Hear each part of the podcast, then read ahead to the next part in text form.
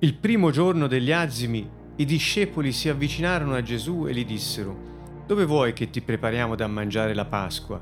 Egli disse: «Andate in città dal tale e diteli: il Maestro dice: il mio tempo è vicino, farò la Pasqua da te con i miei discepoli».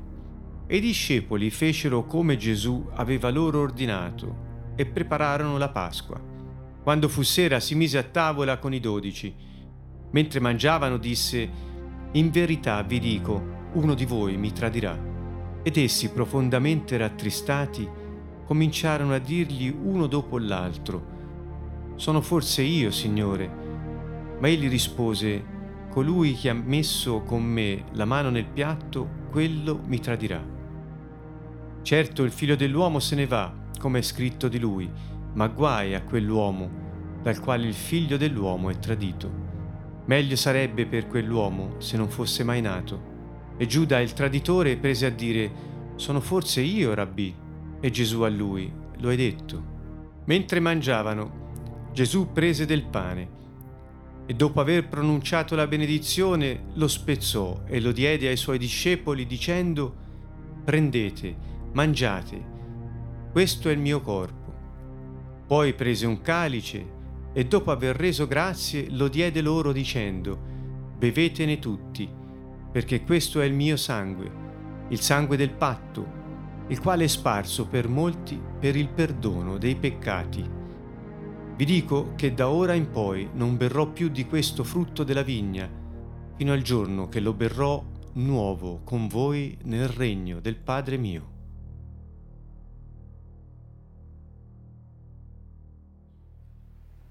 Allora, iniziando dal concetto della Pasqua,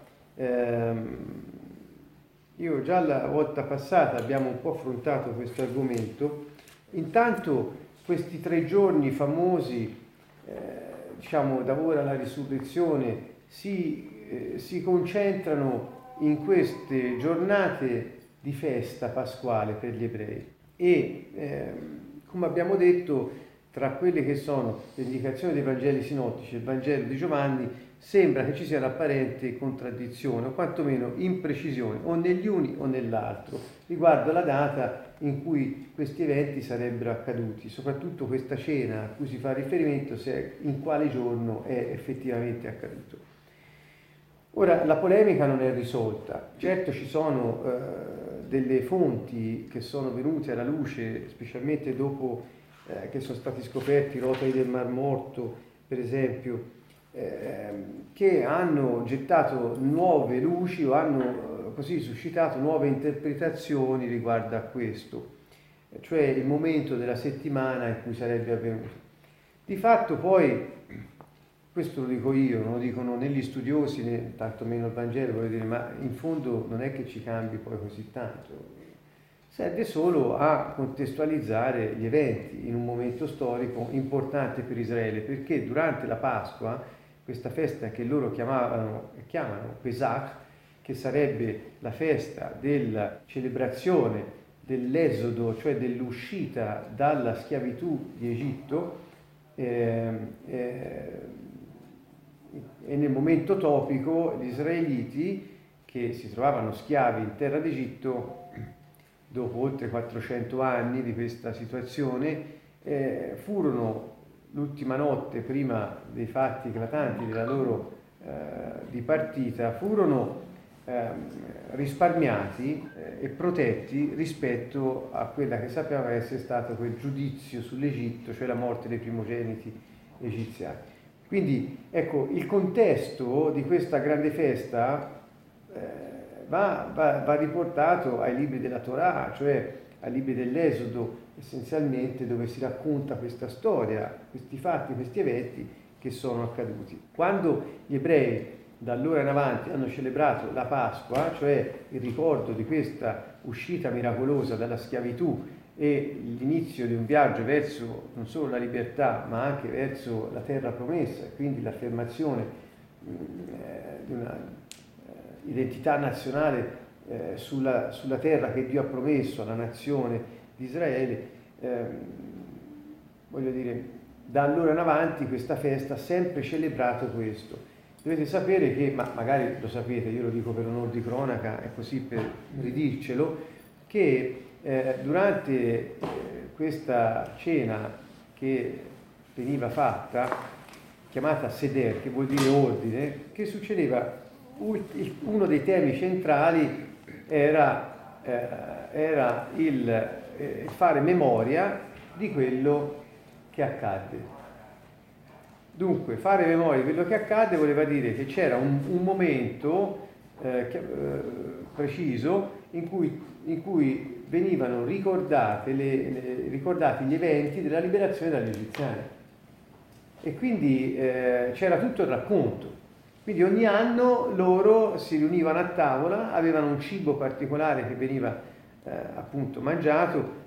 Cibi per eccellenza erano l'agnello, il pane azimo e le erbe amare, che venivano mangiate, e c'erano appunto dei calici che venivano alzati per bere, vedremo dopo in memoria di che cosa, e poi c'era questo racconto molto lungo durante il quale si raccontavano appunto gli eventi miracolosi di quei momenti. Ecco, questo lo dico perché, anticipando un po' quello che diremo dopo, quando Gesù disse fate questo in memoria di me durante quella sera, ecco, noi ci serve capire che cosa siamo chiamati a fare in memoria di Lui. In memoria vuol dire ricordando di me, perché durante quella cena tutti gli elementi, i cibi, gli elementi simbolici che venivano utilizzati per simboleggiare quello che realmente accadde e non perderne la memoria, erano uniti al racconto di cui non si voleva perdere memoria. Quindi quando Gesù dice fate questo in memoria di me, questo che cosa? Riunirvi, mangiare questi cibi simboleggiando quella liberazione, quegli eventi, la protezione dalla morte e il raggiungimento della libertà, della schiavitù e l'incamminarsi verso la terra promessa. Quindi fate questo, questa celebrazione, fatela in memoria di me. Fa pensare che Gesù si riferisse, questo ve lo dico io, una cosa mia, nel senso, ma mi sembra abbastanza implicita nel discorso, cioè che quello che accadde a loro allora che hanno celebrato per così tanti secoli era una figura, un'ombra di quello che sarebbe realmente accaduto una volta che il Messia, servo sofferente, o ben Yosef, cioè il Messia nella sua prima venuta, che viene per essere lui il sacrificio espiatorio, espiare i peccati, riaprire le porte del paradiso agli uomini, sostanzialmente dice quella liberazione era un'ombra di quella che io ho portato, quindi ricordate la liberazione dalla schiavitù ricordandovi di me, non più di quegli avvenimenti. Ecco, alcuni sia una cosa rivolta agli ebrei, cioè che quello che avete fatto fino ad ora, le erbe amare, questa cosa fatelo, ma non ricordando Mosè ma ricordando la mia crocifissione, la mia resurrezione. Sì. Però, dunque, se fosse così, se fosse un messaggio solo per loro, perché erano tutti ebrei, cioè non è che poteva essere un messaggio rivolto ai gentili, cioè non ebrei, erano ebrei, la Chiesa era ebrea, Gesù era ebreo, e quindi si rivolge a loro dicendo che questo qui che avete fatto per tutti questi secoli non lo fate più ricordando la liberazione attraverso Mosè e il sacrificio con l'uccisione di quell'agnello kosher, cioè puro, che avete sacrificato per segnare con il sangue le vostre case, ma le case dei vostri antenati, perché si parla di tanti secoli prima, ma fatelo in memoria di me, ricordando di quello che io, la realtà di quello che accadde allora, ho fatto per tutti gli uomini. Quindi che vuol dire questo? Vuol dire che ebrei o non ebrei siamo chiamati a ricordare la liberazione e la redenzione e la vita per quello che ha fatto Gesù, ebrei e non ebrei. Con questo voglio dire che però se noi si astrae la cena del Signore dal contesto ebraico, cioè dal racconto dell'Esodo, non ha senso. Quindi Pasqua, che, lo ripeto, vuol dire il passaggio, che poi era la liberazione, come ho già detto, della schiavitù degli egiziani, ma era il passaggio di questo castigo di Dio sull'Egitto, che rappresentava il mondo nella sua peccaminosità, e con questo angelo della morte, come dice la Bibbia, che passò sopra l'Egitto e morirono tutti i primogeniti egiziani. Quelli che erano nelle case degli ebrei e che avevano fatto quello che Dio aveva detto, cioè avevano segnato le loro case con il sangue dell'agnello, ebbene loro non morirono, i primogeniti che erano in quelle case lì. Come dire, tutti coloro che sono coperti dal sangue dell'agnello o riconosciuti perché segnati con il sangue dell'agnello sono protetti dalla morte. Tutto questo ci fa, se noi lo riportiamo, non come simbolismo, perché questo accade davvero in Egitto, quindi non è un simbolo, è un evento. È bene anche imparare a vedere che gli eventi che sono accaduti al popolo di Israele, molte volte l'abbiamo detto questo, ma ce lo ricordiamo ancora, cioè quelle cose che avvennero allora non erano simboli, ma cose veramente accadute, per cui erano delle anticipazioni, quasi degli esempi o delle figure, come si usa dire, delle ombre di quello che sarebbe stata la realtà. Lì accade nel naturale veramente. Quando arriva Gesù accade nel naturale, ma ha effetto spirituale per tutti gli uomini. Non è una cosa che riguarda solo il mondo di Israele, il popolo di Israele. Quindi c'è questo parallelo continuo di figura e realtà, ombra e realtà, oppure luce. Per esempio in Esodo 12, che ho citato più volte, vi voglio leggere soltanto quelle che erano, e cercate, se potete, di riportare queste prescrizioni che Dio dà agli ebrei in Egitto prima di andarsene, se li possiamo riportare come ombra o figura a quello che poi realmente accade quando venne Gesù,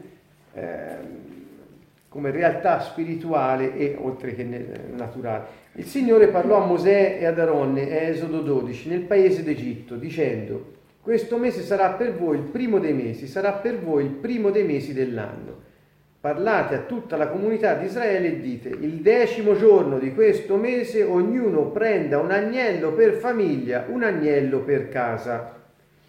Ricordo a tutti che si parla del mese di Nisan, chiamato così, il primo Nisan, e il 10 del giorno di Nisan era il giorno in cui Gesù entrò trionfalmente a cavallo, a dorso di un asino, in Gerusalemme, quella che in Occidente è chiamata la Domenica delle Palme.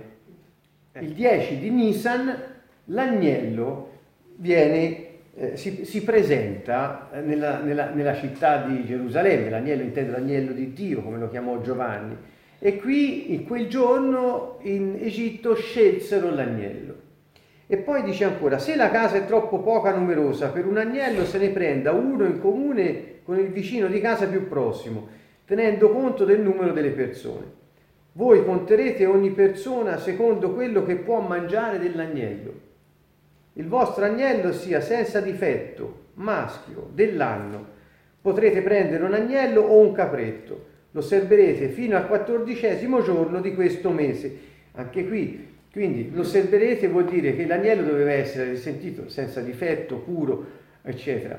Lo custodite, lo tenete quindi per 4 giorni e poi al tramonto lo sacrificherete, perché dice tutta la comunità di Israele riunita lo sacrificherà al tramonto. Anche qui la coincidenza dei tempi e dei giorni è quasi impressionante, perché il 10 del giorno di Nisan Gesù entra in Gerusalemme, e secondo poi dei calcoli che io ho ricavato da alcuni rabbi ebrei messianici, quindi non sono frutto di mie deduzioni o ricerche, ma vi riporto perché ho letto, sembra che appunto il giorno in cui Gesù morì era il 15 del mese di Nisan, era il primo giorno della festa nel quale veniva sacrificato l'agnello nazionale per la nazione di Israele. Cioè, è impressionante la sequenza dei giorni e delle ore addirittura con gli eventi che sono accaduti.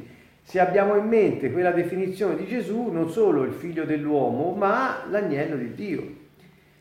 Poi dice, poi si prenda del sangue d'agnello e lo si metta sui due stipiti e sull'architrave della porta delle case dove lo si mangerà.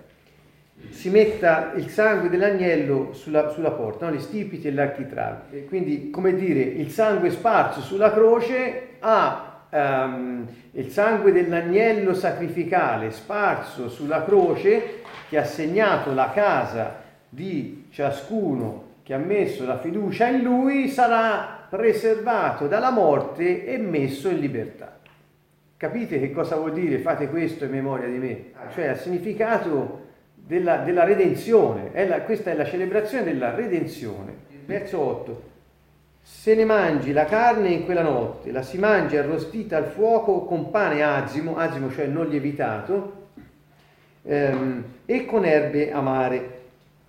Il pane non lievitato perché avete poco tempo per andarvene e quindi non potete perdere tempo con il lievito, ma il lievito era simbolo di impurità, perché il lievito messo nella pasta fa sì che la pasta non sia più la stessa, ma la, tra virgolette, infetta, la contamina, è un organismo vivente il lievito e non lo puoi più togliere una volta messo. Tanto che Gesù lo utilizzò anche per una sua parabola, al contrario, per rappresentare il regno dei cieli, perché una volta che il regno dei cieli è entrato nella vita di una persona, o in una cultura di una nazione, non lo puoi più togliere perché fa fermentare la pasta e resta indiviso dalla pasta. Comunque, siccome il lievito è un segno di peccato, di contaminazione, non a caso veniva mangiato il pane azimo, che aveva un senso non solo di spicciarsi, ma anche questo senso qui. Dopo, il pane azimo che hanno continuato a mangiare indicava la purezza del cibo che veniva mangiato la sera della redenzione. Il sangue di un agnello senza macchia e senza difetto e un pane senza la contaminazione del lievito. Come dire che il Signore, riportandolo poi, perché lui ha detto Gesù fate memoria di me, riportandolo a lui ha detto io sono il pane disceso dal cielo, io sono il pane di vita e lo fece prendendo del pane azimo e disse questo è il mio corpo, cioè il pane azimo, che voleva dire che io sono senza peccato e sono puro, per questo sono l'agnello kosher offerto per voi, come quella notte fu offerto l'agnello kosher e fu mangiato pane non contaminato dal lievito. Le erbe amare invece ricordavano l'amarezza della schiavitù che hanno subito in Egitto, cioè come a dire mentre celebri la salvezza non ti scordare di quanto è amaro stare nel peccato. Se ne mangi la carne in quella notte, la si mangia arrostita al fuoco con pane azimo e con erbe amare. Non mangiatelo poco cotto o lessato nell'acqua, ma sia arrostito al fuoco con la testa, le gambe e l'interiora. Non lasciate in avanzo alcuno fino alla mattina. Quello che sarà rimasto fino alla mattina bruciatelo con il fuoco, mangiatelo in questa maniera. Ecco, qui dice come mangiarlo. Con i vostri fianchi cinti, con i vostri calzari ai piedi e con il vostro bastone in mano.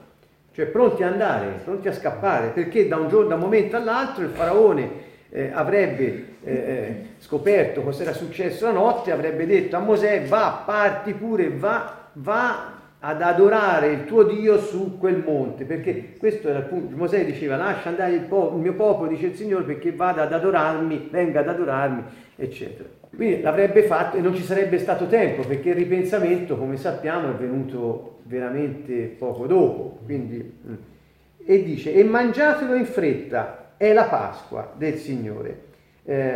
Questo passare oltre, il passaggio della morte che passa oltre, vuol dire sicurezza e preservazione, quindi è la sicurezza e la protezione del Signore. Quindi mangiare il corpo dell'agnello è la protezione del Signore contro la morte. Questo non è il simbolo, è la realtà adombrata che è divenuta reale solo con la venuta dell'agnello di Dio, il Signore, il sacrificio espiatorio per tutti gli uomini. E cioè chi mangia la carne dell'agnello mangia la Pasqua del Signore, è la Pasqua del Signore. Tanto è vero che loro, mangiato il sangue, servì per dire: qui ci sono dei miei protetti, come se parlasse Dio, non li toccare, alla morte. E poi l'agnello avrebbe dato, sarebbe stato, sì, perché se io mangio la carne dell'agnello vuol dire che il sangue è stato versato, e cioè vuol dire che la sicurezza, la protezione ce l'ho, e che quella carne mangiata è la prova che la mia sicurezza, la mia salvezza è garantita. Quindi, se vogliamo dire, quando noi ricordiamo, Gesù ricorda con il pane azimo, cioè la vita non contaminata dal peccato, vuol dire, perché il pane per gli ebrei è la vita, e il pane azimo è la vita non contaminata dal peccato. Quindi quando mangiamo la vita non contaminata dal peccato, mangiamo di Lui, cioè mangiamo quell'agnello pasquale che ci dà la sicurezza di scampare alla morte e di avere forza per la vita. Il senso, poi se non andiamo a Esodo 12 non riusciamo bene a capirlo, e c'è molto spazio per tante, come sono poi accadute, interpretazioni. Continua il Signore: quella notte io passerò per il paese d'Egitto, colpirò ogni primogenito nel paese d'Egitto, tanto degli uomini quanto degli animali, farò giustizia di tutti gli dei d'Egitto, io sono Yahweh. Il sangue vi servirà di segno sulle case dove sarete. Quando io vedrò il sangue, passerò oltre e non vi sarà piaga su di voi per distruggervi quando colpirò il paese d'Egitto. Quel giorno sarà per voi un giorno di commemorazione. Fate questo in memoria di me. Sarà un giorno di commemorazione e lo celebrerete come una festa in onore di Yahweh, o Yahweh come si voglia chiamare. Lo celebrerete di età in età come una legge perenne.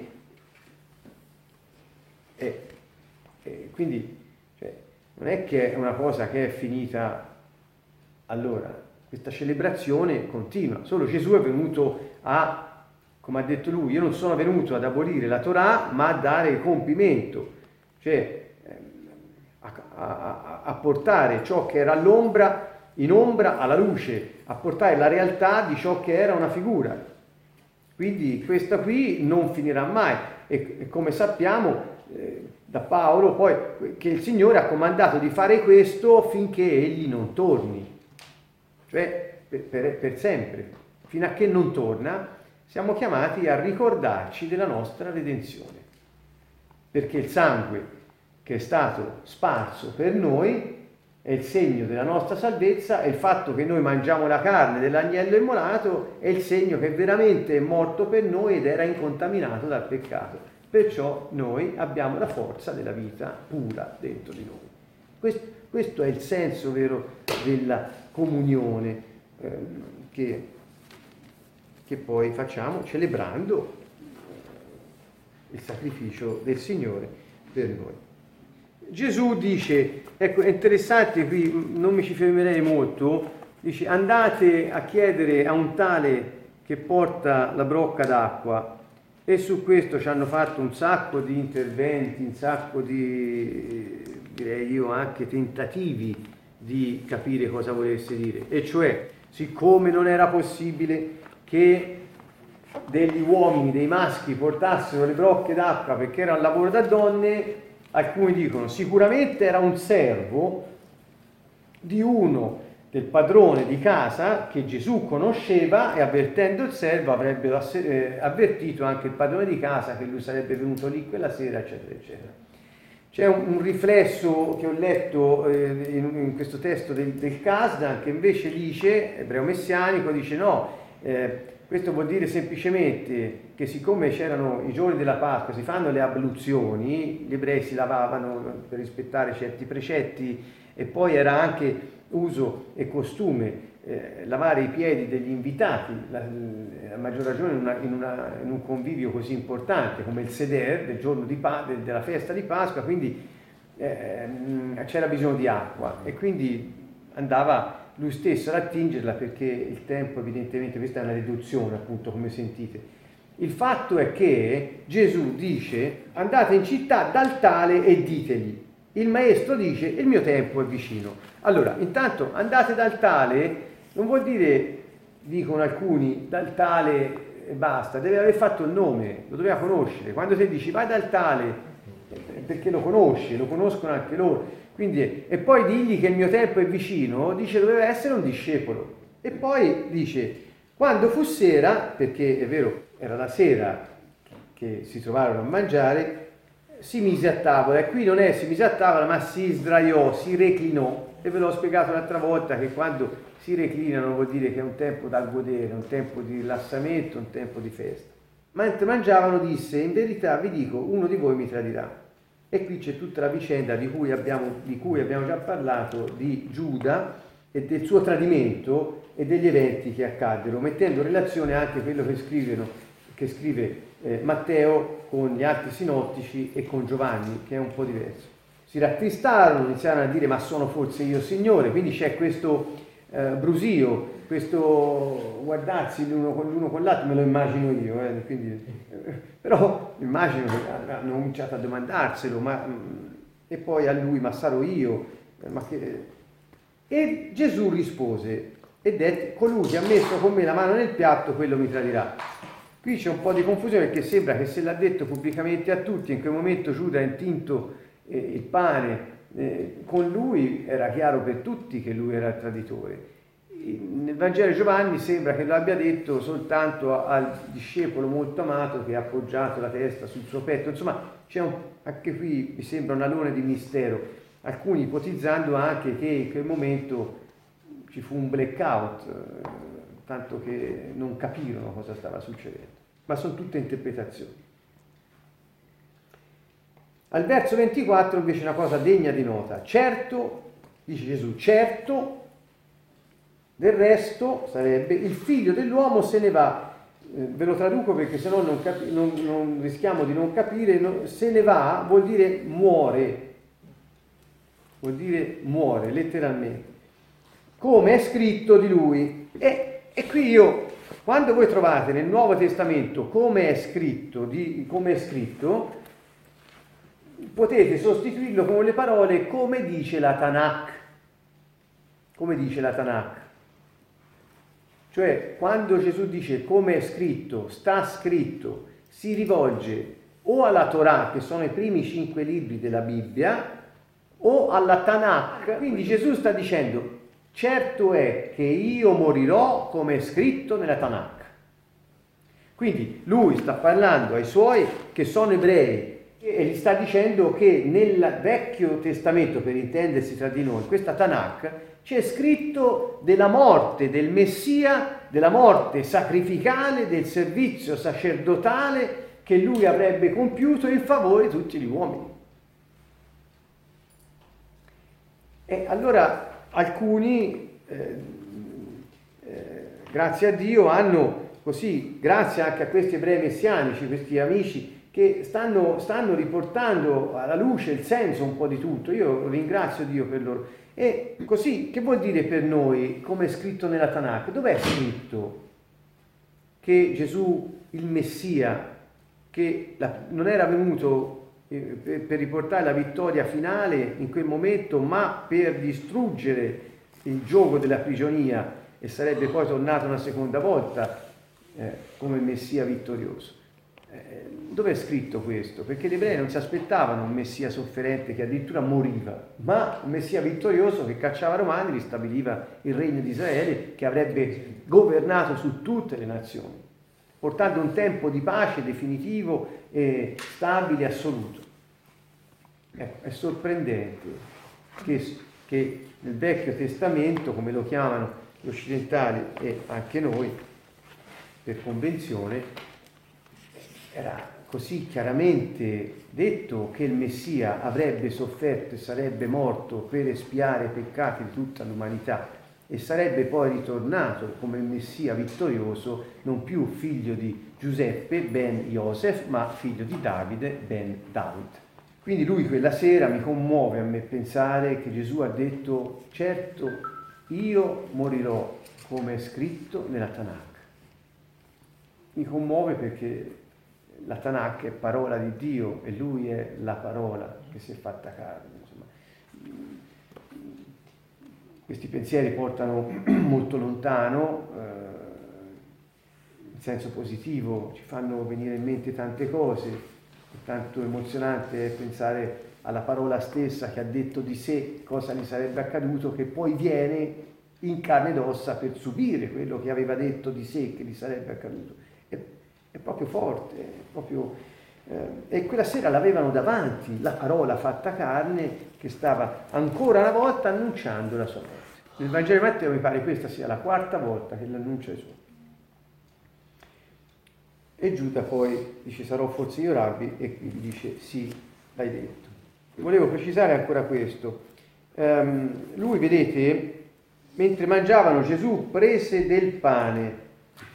Questo pane sarebbe la mazzà. Mazzà è il nome del pane asimo che veniva consumato durante il seder, che è il nome della cena della festa di Pasqua, durante la quale si fa memoria, attraverso anche il simbolismo dei cibi, di quello che avvenne in Egitto, e dopo Gesù facciamo memoria di quel che è avvenuto in Gerusalemme con la sua morte.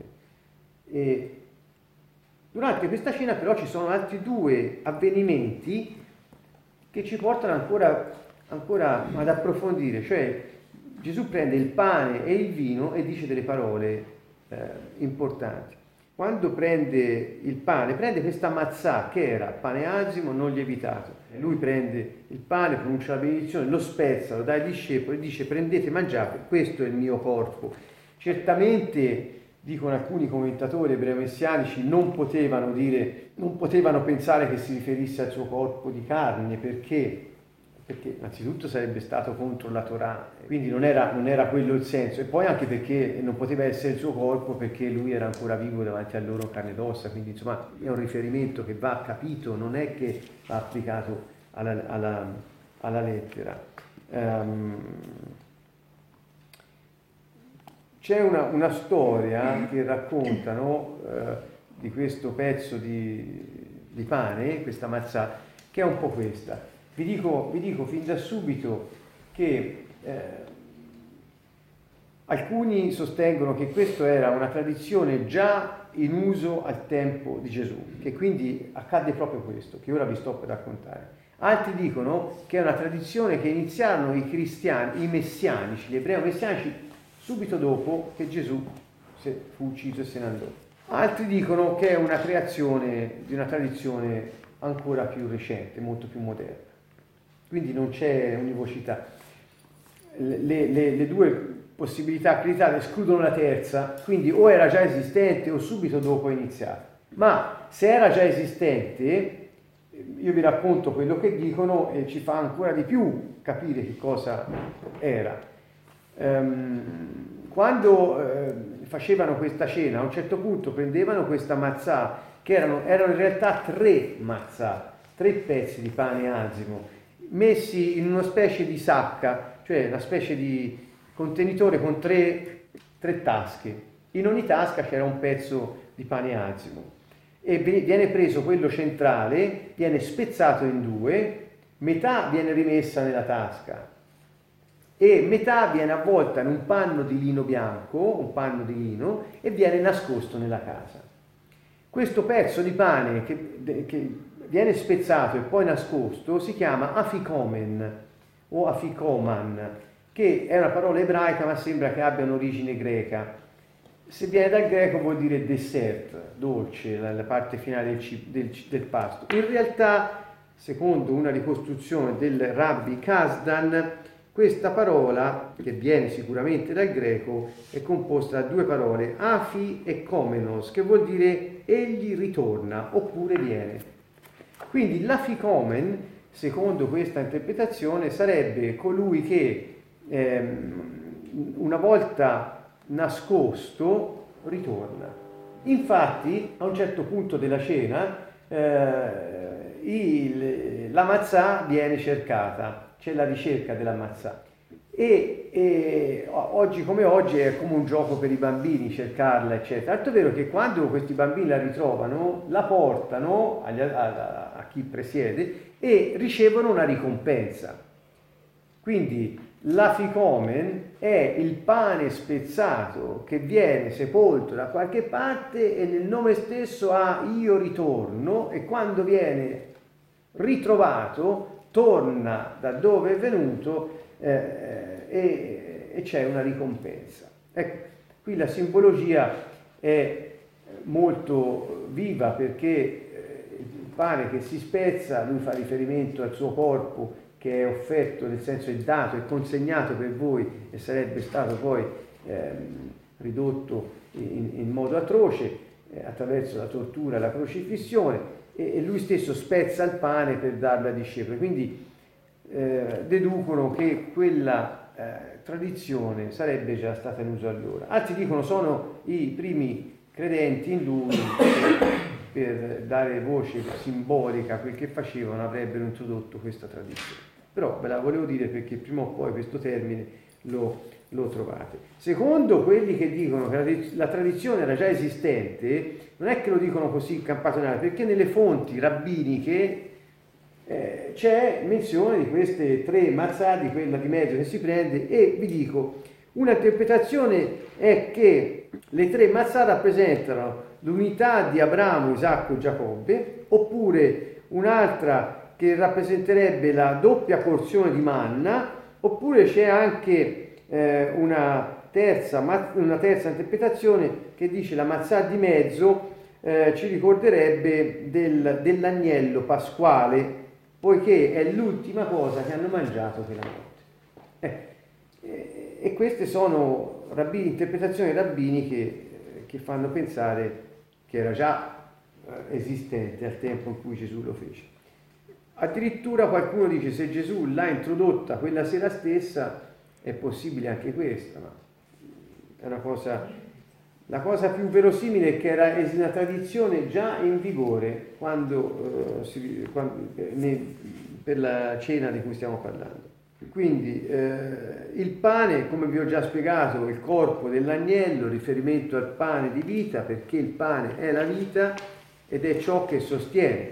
Paolo dice che quando noi facciamo la cena del Signore o la comunione, noi dovremmo discernere il corpo, cioè avere discernimento su cosa è il corpo. E allora alcuni dicono che riguarda il corpo, cioè la Chiesa, perché ora il corpo del Signore è la Chiesa, quindi sapere bene che cosa è la Chiesa, e quindi tutte le relazioni interpersonali della Chiesa vanno mantenute secondo la parola di Dio per avere un corpo sano, eccetera. Altri interpretano dicendo che discernere il corpo vuol dire avere la consapevolezza che quando mangiamo quel pane è come se noi stessimo mangiando il corpo dell'agnello sacrificato, e quindi noi portiamo in noi quella vita pura, senza lievito, incorrotta dal peccato. E Paolo dice che se non discerni il corpo puoi anche non solo ammalarti ma anche morire. Perché? Perché torniamo alla Tanakh. Vabbè, io vi riporto un po' indietro, Tanakh Vecchio Testamento. Isaia 53 dice che lui portò sul suo corpo, su di sé, i nostri peccati, la nostra iniquità, le nostre trasgressioni, i nostri dolori e le nostre malattie. Cioè lui si portò le nostre infermità. Quindi tutte le volte... Alcuni dicono che mangi quel pane celebrando quello che Gesù ha fatto, riconosci che il corpo del Signore ha preso su di sé tutti gli effetti del peccato e i peccati stessi. Ecco, insomma, questo sarebbe un senso che ha a che fare anche con la guarigione fisica. Poi prese il calice, e sappiamo tutti che si riferì al suo sangue e alla nuova alleanza. La cena di cui stiamo parlando vedeva quattro, se vogliamo chiamarli un po' come li chiameremmo noi, brindisi, se vogliamo dire questa parola che non mi sembra appropriata per niente, però sono quattro calici che venivano alzati per celebrare che cosa? Io penso che sia importante che ve lo dica questo. I quattro calici erano, si parla di, i quattro calici di quella cena rappresentano le quattro promesse fatte da Dio attraverso Mosè al popolo di Israele e sarebbero in Esodo 6 da 6 a 8. Il primo calice dice: io vi porterò fuori, vi separerò dall'Egitto. Questo calice, prima della cena, è un calice che significa la santificazione. Infatti santificazione vuol dire, è l'azione del separare qualcuno, qualcosa da qualcun altro, da qualcos'altro, quindi una separazione per essere messi da parte rispetto all'unità a cui eravamo uniti prima per uno scopo preciso. Quindi alzando il primo calice celebri la santificazione, cioè sei stato separato dal mondo che ti teneva schiavo. Voi per favore, se potete, rapportate queste informazioni alla realtà spirituale che Gesù ha compiuto.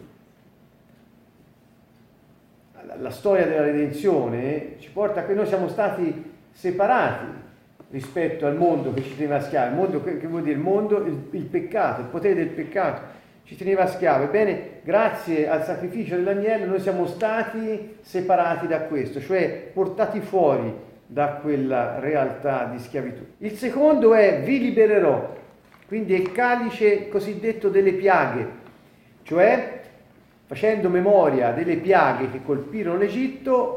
Il calice vuol dire noi festeggiamo perché Dio ci ha liberato da quelle piaghe. Quindi è una liberazione dal male, dal castigo, è una liberazione da ciò che può colpire il mondo che giace sotto il potere del maligno e che è peccato. Cerco un po' velocemente, visto il tempo e l'ora, di mettere insieme un po' tutte le cose. Sono spunti di riflessione, poi vanno tanto approfonditi e spero che lo facciate. Allora, il terzo calice vuol dire vi salverò. Questo calice veniva alzato dopo la cena e dopo che era stato cercato l'aficomen, quel pezzo di pane che era stato, nascosto. Sapete che il corpo di Gesù fu nascosto, cioè sepolto, avvolto in un lenzuolo di lino. E così l'aficomen veniva avvolto in un lenzuolo di lino e messo in una parte nascosta della casa. E questo terzo calice è chiamato il calice della redenzione. Vi salverò. Il quarto calice è il calice così chiamato della lode. È il calice che chiude la cena e la promessa è vi prenderò come mio popolo. Dopo questo calice si cantano i salmi del cosiddetto Allel, cioè dal 115 al 118. Gesù prese il calice dopo la cena, quindi prese il terzo calice, prese il calice della redenzione e dopo disse che lui non avrebbe più bevuto di questo vino se non una volta ritornato. Per cui sembra che da queste sue parole non bevvero il calice di lode, sebbene è scritto che cantarono i salmi dell'Allel. Quindi se voi andate al testo, il verso 29 del capitolo 26 di Matteo, dopo aver detto questo è il sangue del patto che è sparso per molti per il perdono dei peccati, vi dico che da ora in poi non berrò più di questo frutto della vigna, fino al giorno che lo berrò di nuovo con voi, nel regno del Padre mio. Allora, interpretazione ebreo-messianica di alcuni, non di tutti, è che Gesù non ha bevuto il quarto calice, cioè da ora in poi, cioè bevuto il terzo, perché la redenzione, da ora in poi la festa continua quando ritorno. Questo vuol dire. Bene. La celebrazione della festa continua quando ritorno. Interpretazione di altri, tra cui ricordo Miles Monroe, poneva una grande enfasi sul regno di Dio e lui sosteneva che questo dire di Gesù voleva dire che la domenica di risurrezione, quando appariva ai suoi, sarebbe tornato a cena con loro e quindi avrebbe ribevuto perché il regno sarebbe tornato con lui con la sua risurrezione. Allora, come vi ho detto, poi c'era un quinto calice che era il calice di Elia. Il calice di Elia era rappresentava il ritorno di Elia prima del giudizio, perché Elia sarebbe tornato prima del giudizio. Quindi, che dire, quella sera Gesù prende questo terzo calice, chiamato appunto non a caso della redenzione. Voi pensate allo shock dei presenti, che pur essendo stati molto con lui non avevano poi capito fino in fondo, e lo shock è questo, che il calice della redenzione è il calice che secondo Gesù è il calice del suo sangue, è il sangue versato per siglare il nuovo patto. Quindi la redenzione che gli ebrei hanno aspettato e celebrato, le promesse di Mosè, eccetera, eccetera, si è realizzata non allora con l'uscita dall'Egitto, perché quella era un'ombra, una figura, ma la redenzione si è realizzata con la morte di Gesù. E lui lo dice chiaramente. Non è perché Mosè vi ha portato fuori dall'Egitto, ovvero Dio vi ha fatto uscire, ma perché io ho dato la mia vita per voi che sarete redenti. E lo fa col calice della redenzione la sera della festa di Pasqua. Cioè, è una cosa quasi da brivido nel senso del significato che porta. Bene, con questo possiamo concludere, salutando tutti quelli che sono stati con noi e che lo saranno guardando il video. Un caro saluto da Siena, Canto Nuovo.